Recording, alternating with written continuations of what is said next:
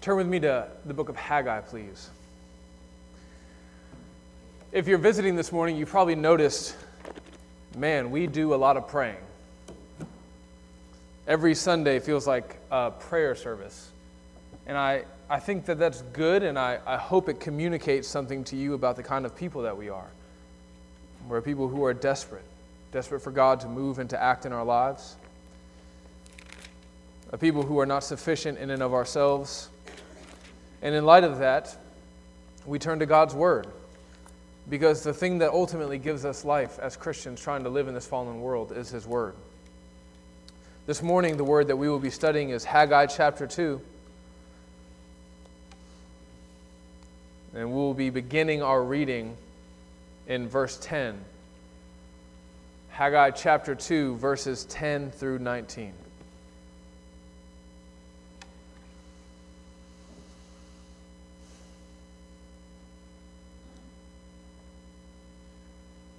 On the 24th day of the ninth month, in the second year of Darius, the word of the Lord came by Haggai the prophet.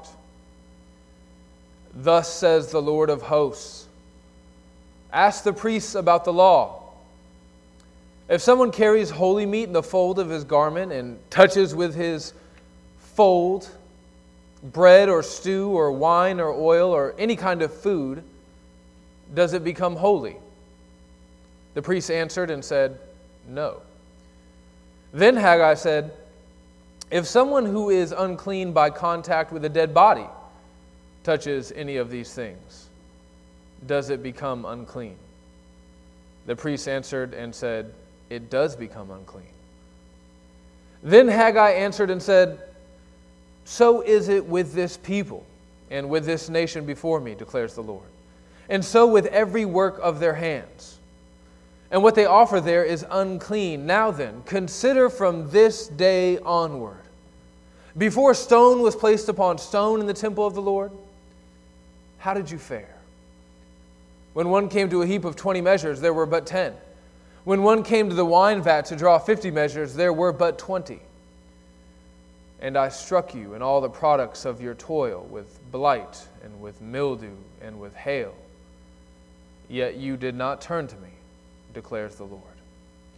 Consider from this day onward, from the 24th day of the ninth month, since the day that the foundation of the Lord's temple was laid, consider is the seed yet in the barn? Indeed, the vine, the fig tree, the pomegranate, and the olive tree have yielded nothing. But from this day on, I will bless you. This is God's holy, inspired, inerrant, and infallible word. Amen. And Father, we pray that you would indeed bless us this morning with a more of an understanding of all that you have for us in your word. Amen. Bella looked a little more tired than usual when she came inside from playing several months ago. She sat down for dinner, but she didn't eat much. We didn't really think much of it because Bella doesn't usually eat much. After dinner, we found Bella laying down on the couch very unlike her. She was asleep. We couldn't really wake her up. At two in the morning, her mother and I had the pleasure of being woken up, and all the parents in the room nod, yes, to the sound of her throw up hitting the floor in the hallway outside of our room. The next day, Bella crawled up in her mom's lap and she snuggled and she kept kind of pathetically saying, My, t- my tummy hurts. And then it happened she threw up all over her mom. All the moms shake their head, yes, been there, done that. As you can imagine, Amber was sick a couple of days after that, and then Patience, and then me. Bella was patient zero in the DeMars household. As I was laid out sick, I like to think I was dying. I spent some time brushing up on the prevention of spreading germs, you know, sitting there sick and trying to keep my eyes open and Googling.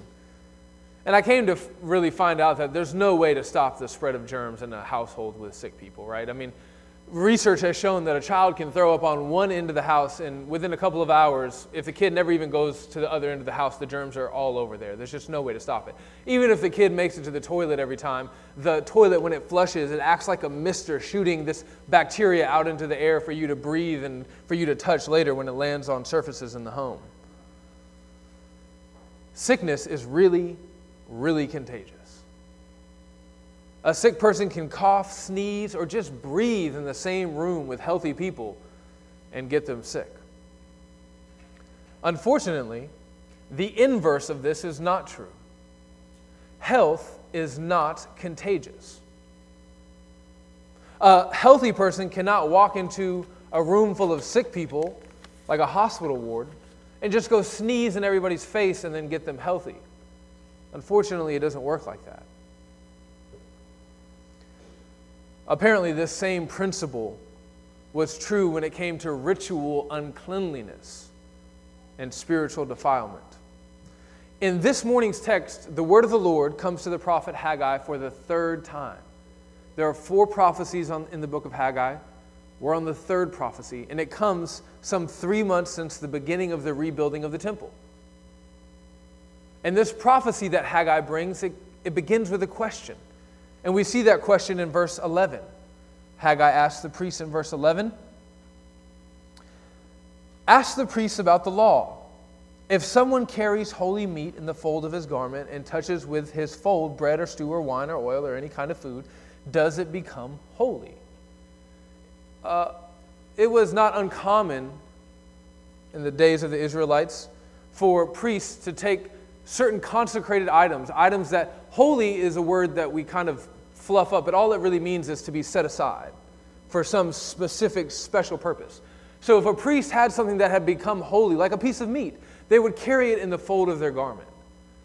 And so what Haggai is asking is hey, if this holy thing goes into the fold of your garment, your, your garment becomes holy, right? Okay, but then what if you take your garment and touch something else with it? Would that thing then, by indirect contact, become holy? And the answer that he receives is an obvious no. Maybe obvious to the priests, not so obvious to us. Okay, says Haggai, well, I've got another question for you. In verse 13, if someone who is unclean by contact with a dead body touches any of these, does it become unclean? And now the question is this if I touch a dead body, I become unclean. And then if I, as an unclean person, go and touch anything else, does that thing that I touch become unclean? And the answer to that is yes. So while it appears that holiness cannot be spread by indirect contact, defilement can be. Everybody tracking? Okay, but what does it all mean?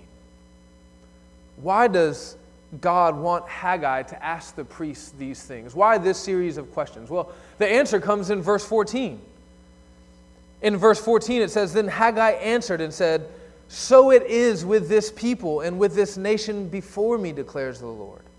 And so with every work of their hands, and what they offer there is unclean. This whole thing about holiness and cleanliness, it's an illustration given to Haggai by God. Now, remember, an illustration is something where we kind of tap into imagery that's familiar to us, imagery that's easy for us to grasp. Like if I were to use a sermon illustration about Alabama football, everyone would be like, okay, I'm tracking with you. Not me, maybe not Russell, but you, you pull from familiar imagery in order to communicate something that's hard to understand.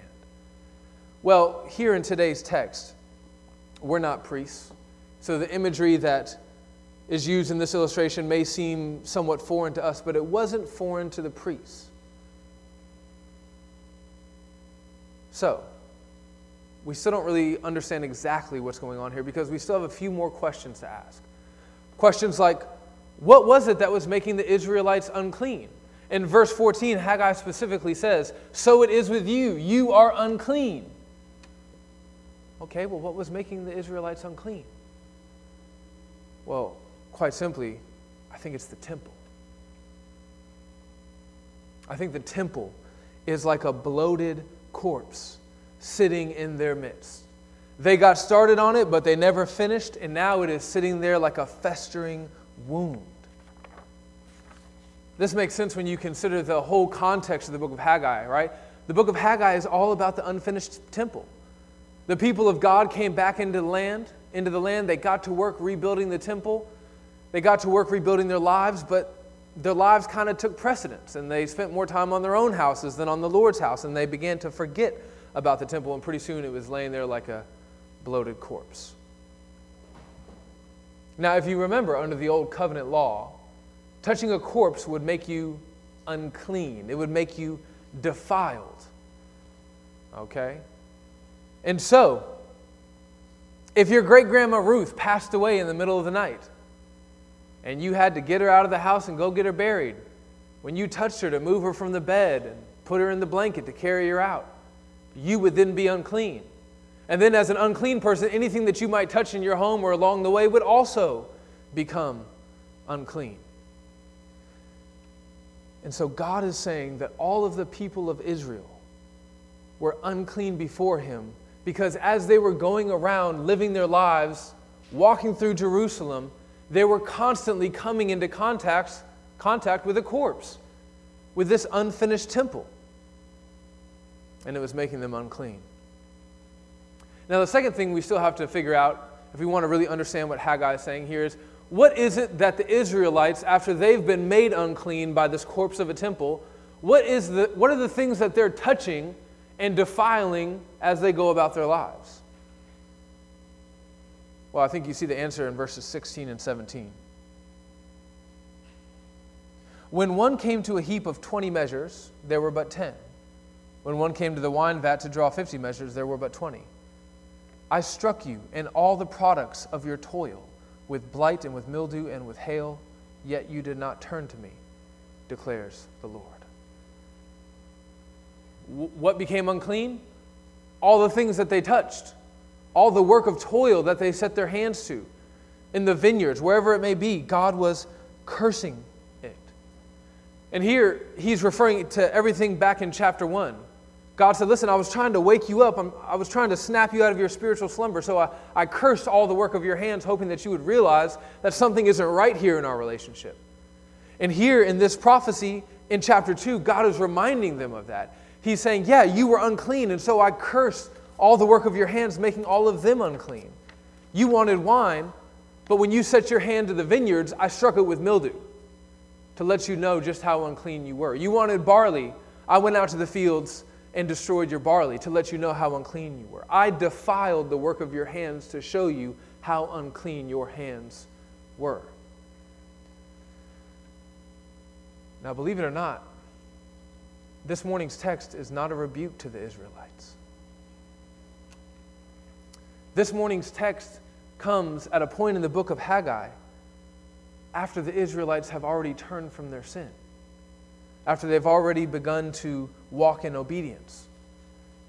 And so, this whole thought experiment here, this series of questions, is a setup for what God is about to introduce to his people, which is another encouragement and one final call to examination. God wants his people to do three things this morning, and those will be the three points of the sermon. Point number one he wants his people to be hopeful for the future. God wants his people to be hopeful for the future. Point number two God wants his people to consider the present. Consider the present. And finally, point number three God wants his people to remember the past remember the past. Point number one be hopeful for the future. As I just said, this prophecy comes to the people after they've already repented of their lackadaisical attitude towards God and the temple. And in light of their obedience, God's people have hit a turning point. Things are about to go from bad to good, from cursed to blessed. And God describes it like this in verse 19 The vine, the fig tree, the pomegranate tree, and the olive tree were cursed and gave you nothing. But from this day forward, I will bless you. God is promising his people that he is about to relent from his hand of discipline. And he is about to bless the work of their hands. And he intends that to give hope to his people for the future. God is not going to keep disciplining his children after they've repented. He's going to relent from his discipline and then give them blessings and encouragement. Parents, think about your own life with your children. Isn't that the way that you interact with them? When they walk in disobedience, you discipline them, however may be appropriate for the situation. But then when you begin to see a positive response that seems to be indicative of real heart change, you start to see behavior adjustment and heart disposition moving in the right direction, you pull back from your discipline. You relent from your discipline. And then you increase the encouragement, the love, and the affection. Even in church discipline, our goal is not to crush the members of the church who may be walking in disobedience or who may be living in sin. The goal is to bring them to repentance. And if we bring a member of the church under discipline and they do repent, we won't just continue to discipline them, continue to act as if they're under the discipline of God. Rather, we will begin to encourage them and love them and pour more blessings on them. Paul, when he was speaking about a member who was disciplined in the church at Corinth, writes this. Apparently, this member was repentant. So, you should rather turn to forgive and comfort him, or he may be overwhelmed by excessive sorrow. So, I beg you to reaffirm your love for him. In the same way, God doesn't want his people to be overwhelmed with excessive sorrow as, as they suffer the hand of discipline. Rather, he wants them to be encouraged. He wants them to know that he is reaffirming their love for them as they walk in obedience. He wants them to be encouraged about the future. But before that, he calls them to consider the present, which brings us to point number two. At the very beginning of verse 19, God asks, and this is important is the seed yet in the barn? Is the seed yet in the barn? This prophecy comes in the ninth month, which for our calendar would be about December. Okay? And this was the time of seed sowing in the ancient Near East.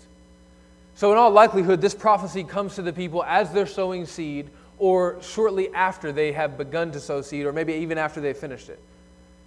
And this is God saying, hey, although I've promised to bless you,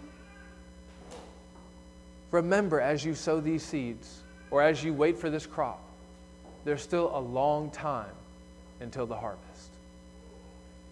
In other words, God is saying, do not presume upon my blessings. Don't assume that because you've begun to walk in obedience that I'm obligated to bless you. God is telling his people, there's plenty of time for me to corrupt the soil, to send locusts on the barley, to send mildew on the vines. Don't get spiritually complacent. Don't let off the gas.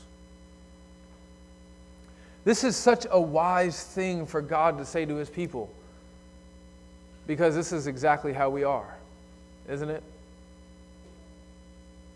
Diet seems to be going well. Five days, down seven pounds. Might as well have some ice cream.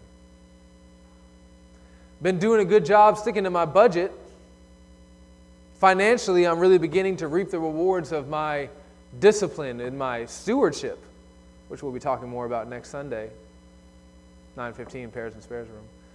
I'm really beginning to reap the benefits of financial discipline, and then all of a sudden it's, it's time to treat yourself, right?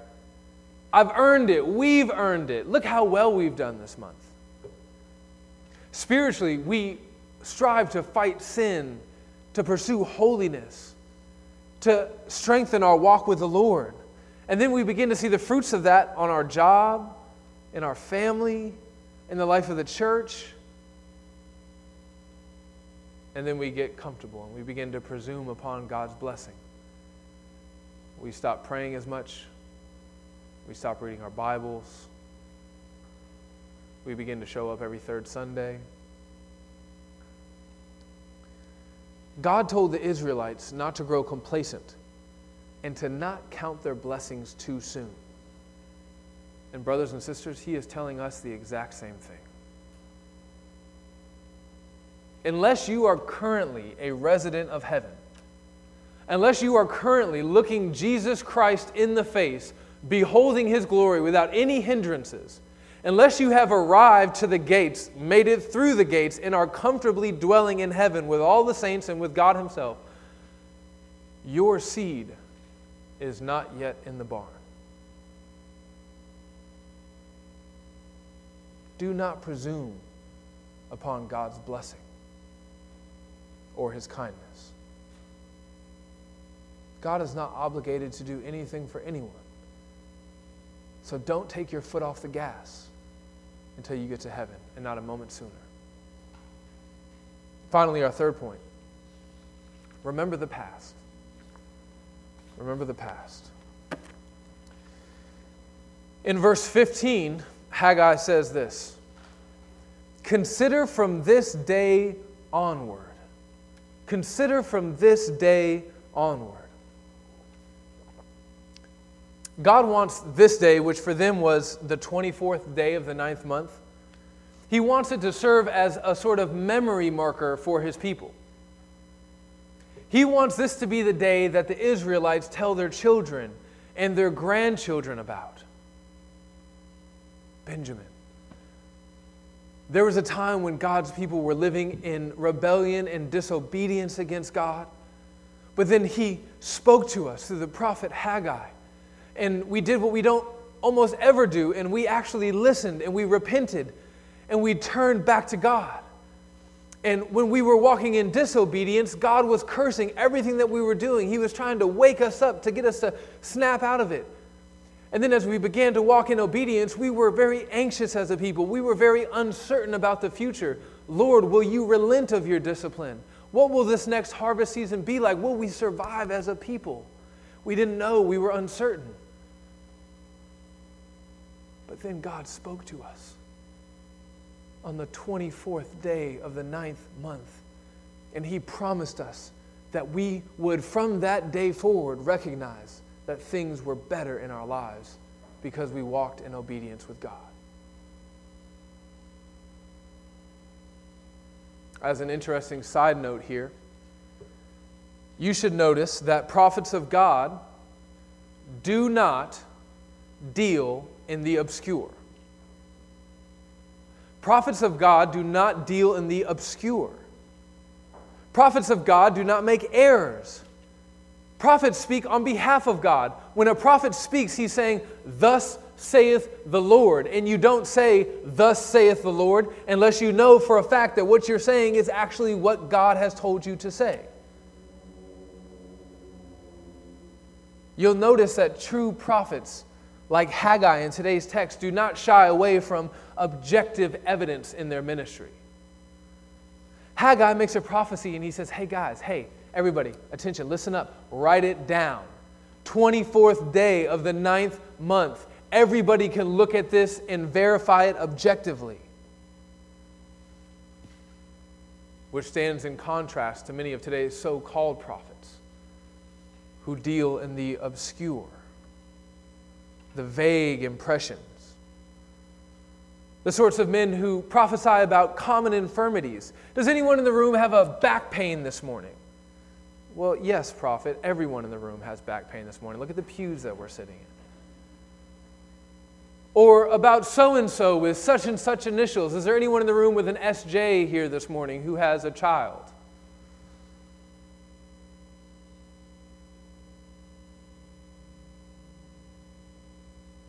These prophets, supposed prophets, they peddle carnival tricks and magicians' techniques. But when you ask for real proof, real evidence, real something that's objective, concrete, verifiable, they never have anything to offer. Friends, remember, God's prophets do not deal in the obscure. If someone comes to you and they claim to have a word from the Lord for you, I would encourage you to ask them for a chapter and verse number. Back to remembering.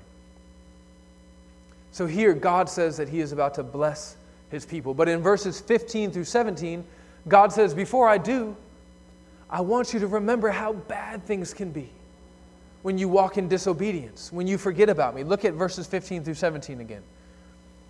Now then, consider from this day onward, before stone was placed upon stone in the temple of the Lord, how did you fare? How was your life? When one came to a heap of 20 measures, there were but 10. When one came to a wine vat to draw 50 measures, there were but 20. I struck you and all the products of your toil with blight and with mildew and with hail. That's how bad it was. Remember that. This point has three subpoints about remembrance. For the note takers, I know you're extra excited. Get out a different color marker. Subpoint number one remember the consequences. Some of us in this room may be at a similar crossroads in our lives as these Israelites. Some of us may be at the point in our lives where we're just beginning to live more for Jesus and less for ourselves. And we're on the verge of beginning to experience the rich blessings that come with a life of full obedience to God.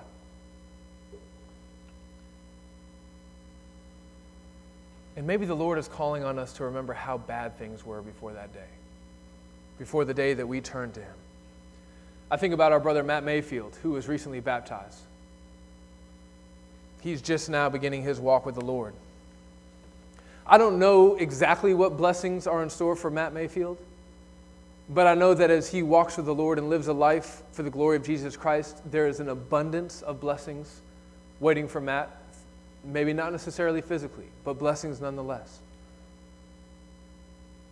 And, brother, I don't want you to forget how bad life was before you started following Jesus. I don't want you to forget about the anxiety and the depression and the frustration and the anger, the sense of despair, the brokenness, the, the, feeling, the feeling like every part of your life was just touched with mildew and hail and it just seemed like everything you touched was cursed and defiled. You just couldn't get any headway in life, in your relationships, in your finances, anything. Proverbs 26:11 says, "Like a dog that returns to his vomit is a fool who repeats his folly." So brother, do not return to your folly. Maybe you're here this morning and you're living in the midst of folly. Your life is showing that you're not really that concerned with the things of God. God and His presence has become something that just kind of exists in the back of your mind. You have your own bloated corpse.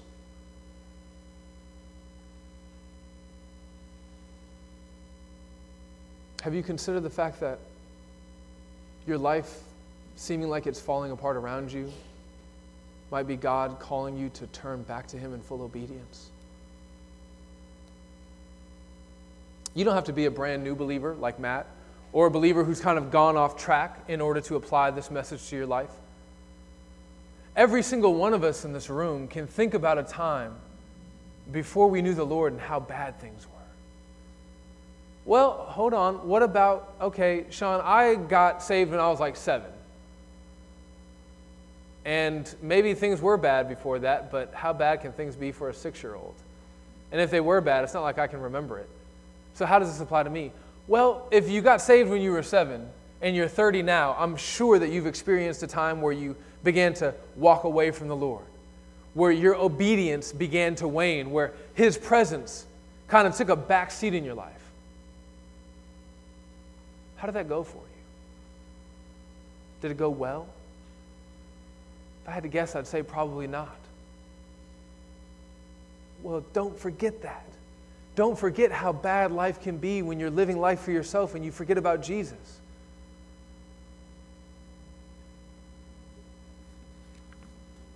Many middle class Americans remember a time when they were young and dumb and had no money. Times when they were cutting paper plates in half in college dorm rooms, when they opened the fridge and only saw mustard in a spoon. Why there was a spoon in the fridge, I don't know. Living in a one bedroom apartment in a bad neighborhood. You know, not being able to turn on the AC in the summer, not being able to turn on the heat in the winter. Get some blankets. People who grew up without much money, people who remember the hard times, are the people who tend to do best when they actually finally do get some money. In the same way, the people who tend to thrive under the blessings of God are the people who remember how hard things were during the tough times in their walk with the Lord, in the times of discipline. Which leads us to our second subpoint. Remember the danger of blessings. Remember the danger of blessings. It seems like God is here giving his people a special warning because if his hand being against them didn't lead them to wake up, that's what he says at the end of verse 17, right? At the end of verse 17, it says, Yet you did not turn to me. I cursed everything that you touched. There was no wine, there was no grain, everything that you, you were like the opposite of the Midas touch. Instead of everything you touching turning to gold, it all turned to nothing, to junk. And yet you did not turn to me. And so here the Lord is saying, hey, if my hand of discipline against you didn't wake you up and get you to snap out of it, how much more danger will you be in now that my hand of blessing is about to be upon you? Success can be dangerous. Did you know that? An old Puritan once said that the most dangerous thing in the world for a Christian is not suffering, but success. You can consider the example of King Uzziah. His ministry began well. In Second Chronicles chapter 26, we find out this. He did what was right in the eyes of the Lord, according to all that his father Amaziah had done. He set himself to seek God in the days of Zechariah, who instructed him in the fear of God, and as long as he sought the Lord, God made him prosper. Seems like a pretty good ministry. Legacy, carrying on the legacy of his father. The Lord is blessing him and prospering him. And do note that it is the Lord who prospered him. He defeated all of his enemies. God did that. But then the chronicler tells us that Uzziah's fame spread and he became very strong. Very famous and very strong. That's dangerous. And all of this was under the blessing of God. And in verse 16 of the same chapter, we find out that, quote, when he was strong, he grew proud to his destruction, for he was unfaithful to the Lord. The writer of Proverbs understood how dangerous blessings could be. He said, Give me neither riches nor poverty. And speaking on the reason why he didn't want the riches, the reason why he was afraid of the riches, he said, Otherwise, I may have too much and deny you, saying, Who is the Lord? When the Lord was leading his people into the promised land for the first time, he told them to be careful. We read it this morning. He said, You're going to eat, you're going to have plenty of wine to drink, you're going to have land, everything's going to go fantastic for you. And then you're going to forget me.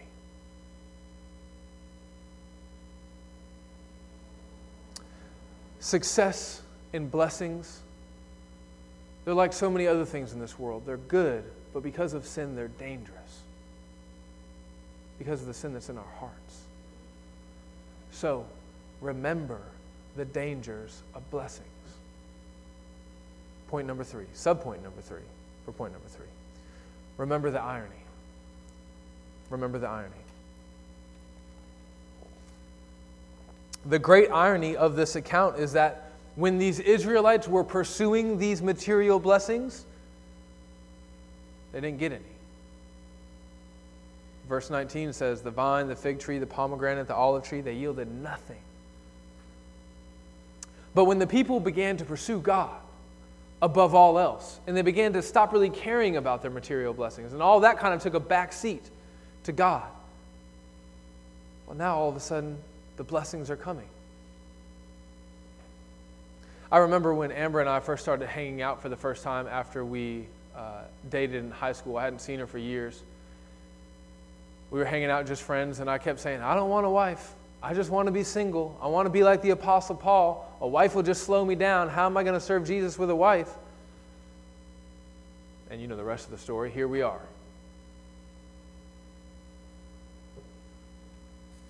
When I wasn't looking for a wife, the Lord blessed me with. Now, what I'm doing this morning is describing an event to you.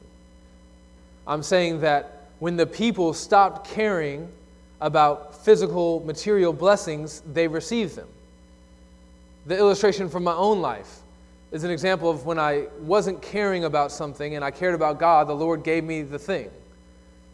But what I'm not doing is saying that this is how God always works. This is a general principle, not a hard and fast rule. I can just see some of the young single people in the congregation. All right, so what you're telling me I got to do is just stop caring about a wife. All right, I'm not going to care about a wife. Or I know how I can get rich. I'll just stop caring so much about money and start caring more about God. Well, that's not really how it works. And are you really not thinking about those things when you try to strategize like that? But I do think that there is a principle here. I think the same principle comes from Matthew 6, which we read earlier in the service. In Matthew 6, Jesus spends six verses talking about God's people being anxious for their basic provisions, their food, their shelter, their clothing. And then in verse 31, he says, Don't be anxious. It's a command. Do not be anxious. Well, thanks, Jesus. You know, it's really hard. How do I not be anxious? Well, he says, Seek first the kingdom of God and his righteousness and then all these other things will be added to you. God is saying, take all that anxious energy, all that mental and spiritual energy that you're investing in worrying about your basic physical provisions, and spend it being enraptured with God and pursuing God and pursuing God's kingdom. And then just trust that everything else will be taken care of. God is saying the same thing to us this morning, brothers and sisters if we pursue the Lord Jesus Christ and His glory above all else, and if we dedicate all of our time, talent, treasure, and energy into finishing His mission, I think we can just trust that everything else will be taken care of.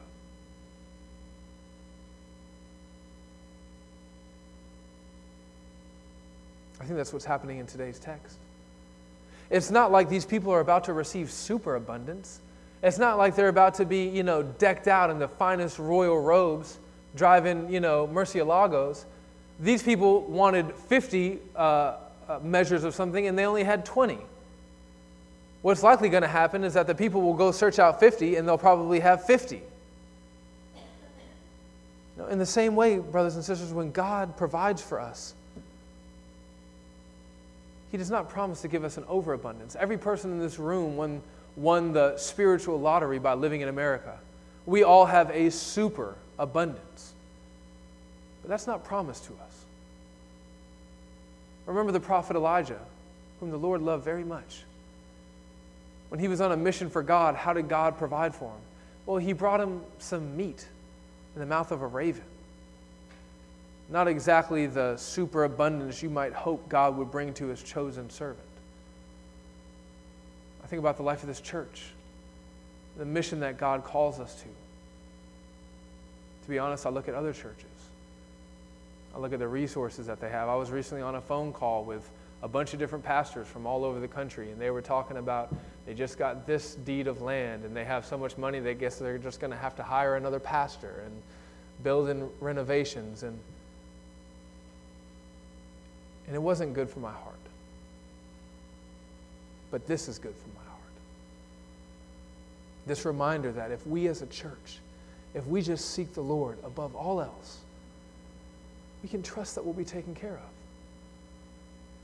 We may not have the latest and greatest whatever. We may not have the money to hire the guy when we want to hire him. We may not be able to get Grant some of the sound equipment update he needs. But don't we have enough? With this pew, with these pews in this building, with each other? Don't we have enough?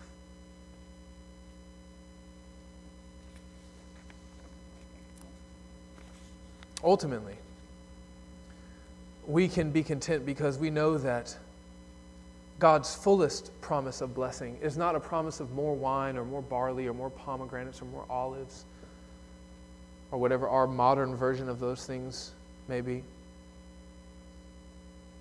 Our ultimate promise is a promise of spiritual blessings. In Ephesians 1, Paul says that God has already, He has already blessed us with all of the spiritual blessings in the heavenly places. And it says that he did that even when we were dead in our trespasses, in our transgressions. What do we deserve? Curses. What do we get?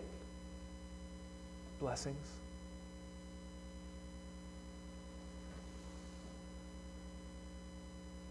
Here in today's text, the Israelites walk in obedience and God blesses them. But Jesus, the ultimate, final Israel, came. And he walked in perfect obedience while he was here on this earth. But he did not receive the blessings of the Father. He got the curses, the curses that we deserved. He was punished for our iniquities, he was condemned for our transgressions. But that's not all.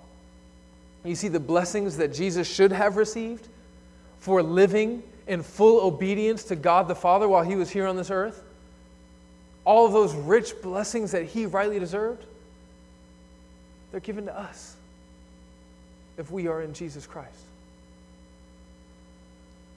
This is called the Great Exchange.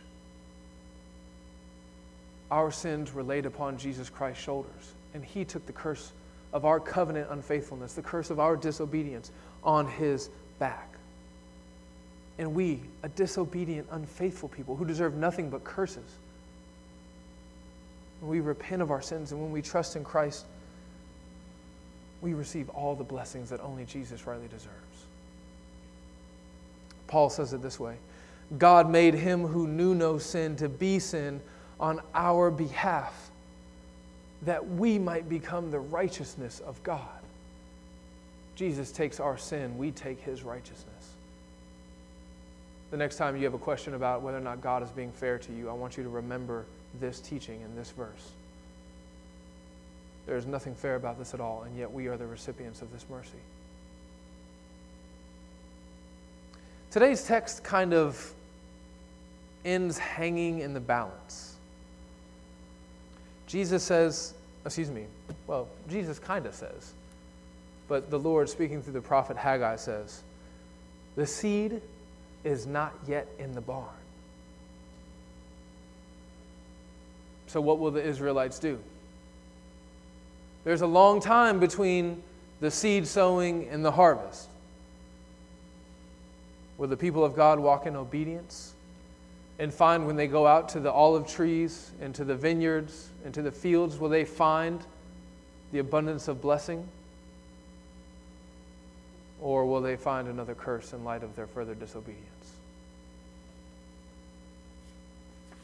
It seems wise for us to ask ourselves the same question. Our seed is not yet in the barn, and a choice remains before us. So, how will we live?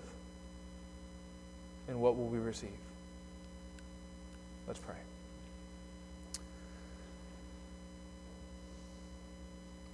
Lord, we cannot do this on our own. We cannot maintain our spiritual fervency without your Holy Spirit empowering us. And so, as we consider our past and as we try to be faithful in the future and as we try to hope in the promise, promises that are to come, we pray that you will give us all that we need to be faithful right here, right now. In Jesus' name we pray.